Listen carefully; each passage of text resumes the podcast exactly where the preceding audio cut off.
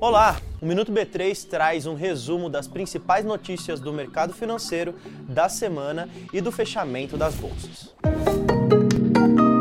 Até 14 de novembro, três dos oito índices setoriais criados pela B3 tiveram rendimento acima do desempenho de Bovespa, que subiu 12,24% em 2023. Esses índices funcionam como carteiras teóricas, com ativos listados que correspondem a cada área. O índice imobiliário lidera a lista, com uma alta de 39,01%, beneficiado pela expectativa do corte de juros no ano. Em segundo lugar, ficou o índice do setor financeiro, que subiu 18,39%, seguido pelo índice de utilidade pública, com uma alta de 12,92% em 2023.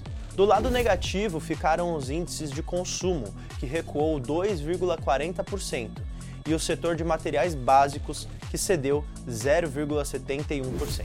E começou a Black Friday na área do investidor da B3.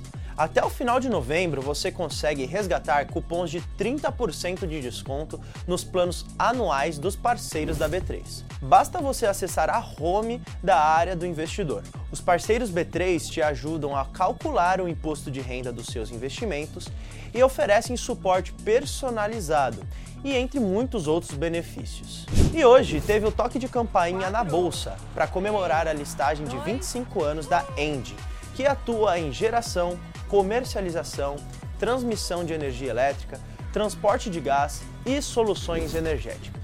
Agora vamos ver o fechamento das principais bolsas, começando por aqui no Brasil. O Ibovespa encerrou a sessão em queda de 0,84%, com os investidores cautelosos depois do veto total do presidente Lula à desoneração da folha de pagamentos. A medida estava em vigor desde 2011 e beneficiava 17 setores da economia. Na semana, o Ibovespa acumulou ganhos de 0,60%. Vamos ver como foi o fechamento no mercado norte-americano. As bolsas de Nova York fecharam sem direção única, numa sessão mais curta por causa do feriado de Ação de Graças. E agora vamos ver como foi o dia lá na Bolsa da China. Xangai fechou em queda de 0,68%, com os investidores ainda cautelosos com o setor imobiliário, mesmo depois do governo anunciar medidas de estímulo. E também com a perspectiva de uma demanda global contida, que pode afetar a produção chinesa. E não se esqueça de seguir a B3 em todas as redes sociais. Boa noite, bons negócios e até segunda-feira.